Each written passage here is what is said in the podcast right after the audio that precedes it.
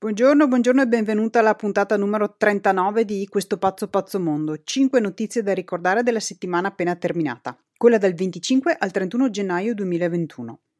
Nella prima notizia parliamo di Regno Unito, che ha chiesto in maniera formale di far parte dell'accordo chiamato Comprehensive and Progressive Agreement for Trans-Pacific Partnership, il CPTPP.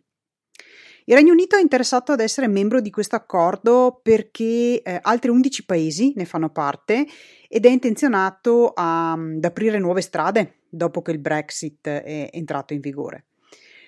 All'interno di questo accordo ci sono tra le economie che crescono più velocemente al mondo e il più grande beneficio economico a detta del Regno Unito della Brexit è proprio quello di avere questa libertà di stringere accordi commerciali in giro per il mondo senza vincoli. Il CPTPP rimuove il 95% delle tariffe tra i membri e i membri sono il Giappone, il Canada, l'Australia, il Vietnam, la Nuova Zelanda, Singapore, Messico, Perù, Brunei, Cile e Malesia. La richiesta è stata accolta bene dagli attuali membri, però richiederà comunque una negoziazione di oltre un anno per definire tutti i dettagli. E all'atto pratico il Regno Unito ha già o è vicino ad avere accordi con i maggiori membri del gruppo, quindi non si prevede che questa nuova condizione porti chissà che sconvolgimenti positivi dal lato economico. In ogni caso è importante perché stringe nuove forme di alleanze dopo il concetto dell'allontanamento con la Brexit. La seconda notizia riguarda Biden e come Biden terrà a bada la Cina. Sappiamo che Biden è il nuovo presidente degli Stati Uniti e adesso ha nelle sue mani la patata bollente della gestione cinese. La chiamiamo patata bollente perché il potere cinese e il suo sistema di capitalismo statale stanno provocando degli effetti veramente dirompenti a livello mondiale. Parliamo di qualche numero così ti fai un'idea. La Cina ha all'interno della famosa lista Fortune Global 500, quindi le 500 migliori aziende mondiali, la Cina all'interno ne ha più degli Stati Uniti, ne ha 124, mentre negli Stati Uniti ne hanno 121. E il 75% di queste 124 aziende cinesi sono state-owned enterprises, quindi aziende di proprietà dello Stato cinese. Inoltre 3 delle 5 più grandi aziende mondiali sono cinesi, sono la Sinopec Group, la State Grid e la China National Petroleum. Le più grandi state-owned enterprises cinesi hanno una posizione di mercato dominante in molti settori strategici, ad esempio l'energia o i trasporti o anche le terre rare. Quindi già qui ci diamo un'idea dello strapotere cinese a livello globale. La particolarità è che sebbene le cosiddette SOEs, quindi le state-owned enterprises, non siano una prerogativa solo cinese, ci sono in parecchi altri paesi, il livello di controllo decisionale dello Stato, quindi il controllo politico al loro interno, è unico se paragonato alla stessa categoria di aziende in altri paesi. E qui la cosa si complica perché la competizione è con aziende private degli altri paesi, ad esempio degli Stati Uniti, che però si trovano ad affrontare delle realtà, queste altre aziende statali, alle cui spalle c'è letteralmente tutta la potenza politica ed economica cinese.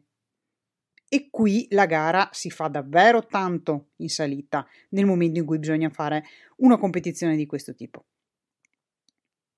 La prossima notizia riguarda l'Africa e le previsioni degli specialisti riguardo alcune economie africane che secondo il loro parere sono preparate a rimbalzare molto più rapidamente rispetto ad altre che sono le sorelle, diciamo, giganti dal punto di vista dell'estrazione mineraria. Abbiamo già evidenziato in puntate precedenti quanto alcune economie meno sviluppate africane soffriranno molto nel loro recupero dalla pandemia, sia a livello sanitario sia a livello economico.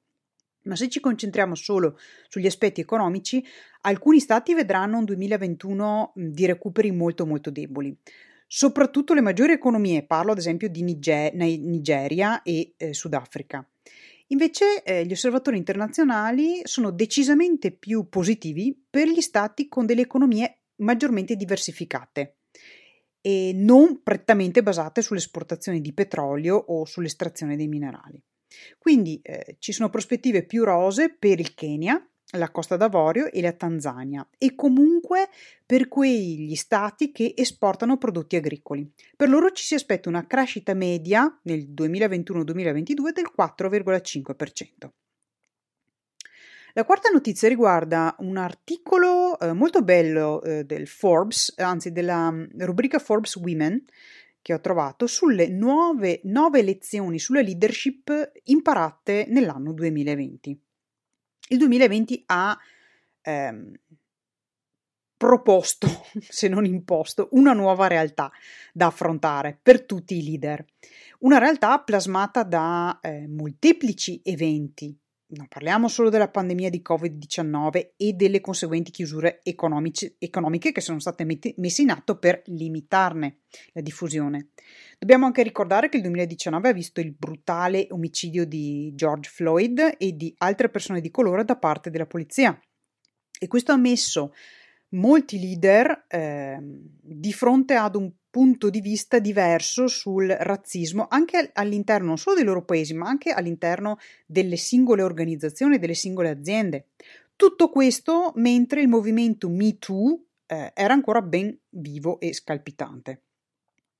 Se aggiungiamo poi l'impatto devastante di eventi naturali come gli immensi roghi che si sono verificati in Australia e gli uragani che si sono alternati nel 2020, decisamente la realtà che si è imposta, possiamo ben dirlo, nel 2020 ha portato a delle lezioni da apprendere, se ancora non sono state apprese,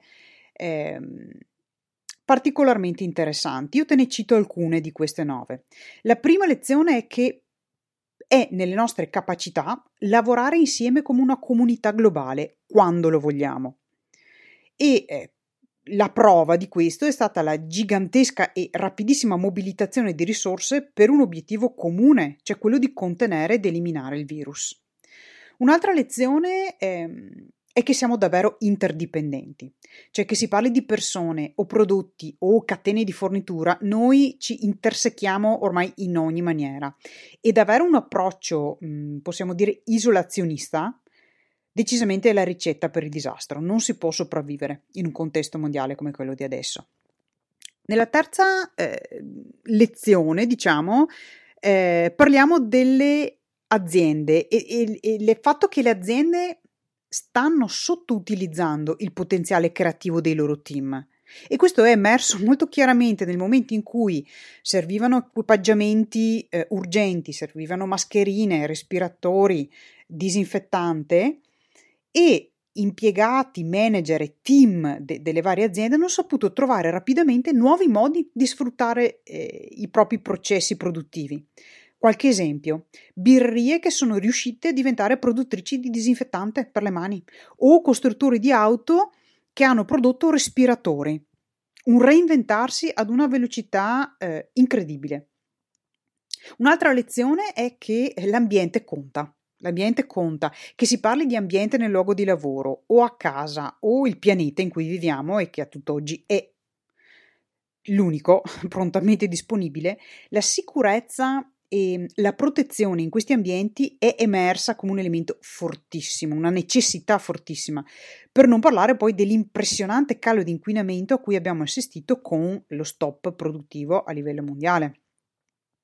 Inoltre è apparso anche evidente quanto, altra lezione, il prendersi cura delle persone e delle proprie comunità significhi molto più di qualche semplice donazione per pulirsi la coscienza. Abbiamo toccato con mano quanto siamo fragili in un contesto come quello che abbiamo vissuto e i leader lo hanno visto molto chiaramente anche nei bisogni da punti di vista molto diversi da parte dei loro team, dei loro clienti e dei loro fornitori.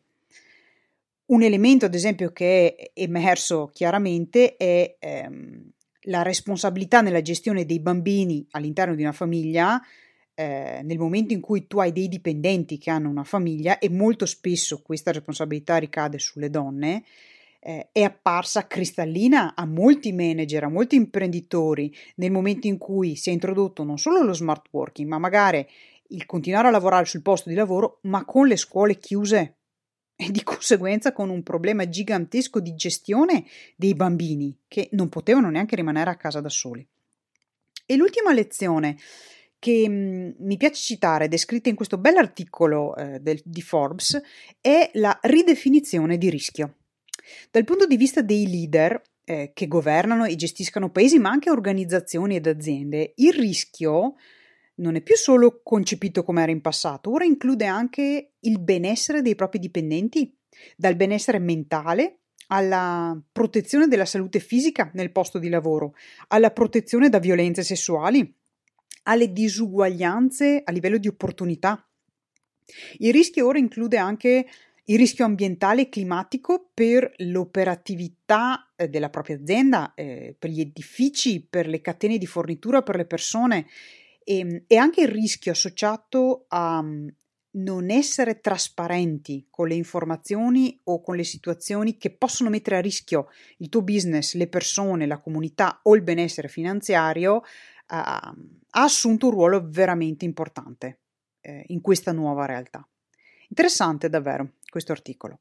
L'ultima notizia di cui ti parlo è tecnologica, ma ovvie e assolutamente importanti implicazioni economiche, visto il soggetto coinvolto, ovvero l'intelligenza artificiale. Il World Economic Forum ha annunciato il lancio di Gaia, il Global AI, cioè Artificial Intelligence Action Alliance. È una nuova iniziativa per accelerare l'adozione di una intelligenza artificiale globale che sia però inclusiva, trasparente e affidabile. Il potenziale dell'intelligenza artificiale è incredibile, su questo non ci piove, però pone anche dei rischi a livello di sicurezza e anche a livello di etica. E questi elementi sono emersi, con non poche controversie, in ambiti ad esempio di riconoscimento facciale o del tracciamento del Covid-19. A fronte di questo, oltre 175 organizzazioni hanno proposto dei principi etici di intelligenza artificiale, e sebbene questo sia assolutamente un fatto positivo, ha anche creato molta frammentazione. Da qui l'intenzione di creare Gaia, cioè una piattaforma di collaborazione tra più protagonisti, con l'obiettivo di accelerare lo sviluppo e l'adozione di questi strumenti a livello globale nei vari settori industriali. Sono incluse più di 100 tra aziende, governi, organizzazioni internazionali, no profit e anche accademici, tutti uniti dall'obiettivo di massimizzare i benefici sociali dell'intelligenza artificiale, però allo stesso tempo minimizzandone i rischi. Io personalmente penso che, e continuo a pensare, sono molto convinta che viviamo in un tempo molto molto incasinato, però incredibilmente interessante ed affascinante. Il bonus positività di oggi riguarda il primo paziente in assoluto a ricevere un impianto di cornea artificiale, e grazie a questo impianto ha recuperato la vista e può ora vedere la propria famiglia di nuovo.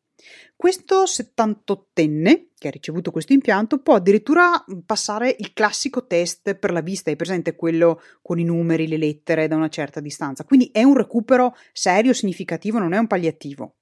L'impianto inserito è stato creato da un'azienda israeliana e fonde tessuto umano naturale con l'impianto, così può essere integrato direttamente con l'occhio e rimpiazzare le cornee che possono essere state danneggiate da malattie o da incidenti. Secondo il direttore del Dipartimento di Oftalmologia al Rabin Medical Center, i risultati vanno davvero oltre le aspettative, quindi è un risultato molto molto importante. Ora ci sono altre 10 persone in lista per ricevere questo impianto e recuperare così la vista. Bene, finisco così questa puntata di notizie, devo dire interessanti e anche stimolanti. Sono notizie che arricchiscono le tue conoscenze e che ti permettono di prendere decisioni più consapevoli. Quindi è un bel passo in avanti nella costruzione della tua cultura finanziaria, che ti ricordo non è uno sprint, è una maratona, ma c'è la medaglia olimpica alla fine. Mamma, come sono poetica oggi. Ciao da Virginia Busato, la pianificatrice finanziaria delle donne.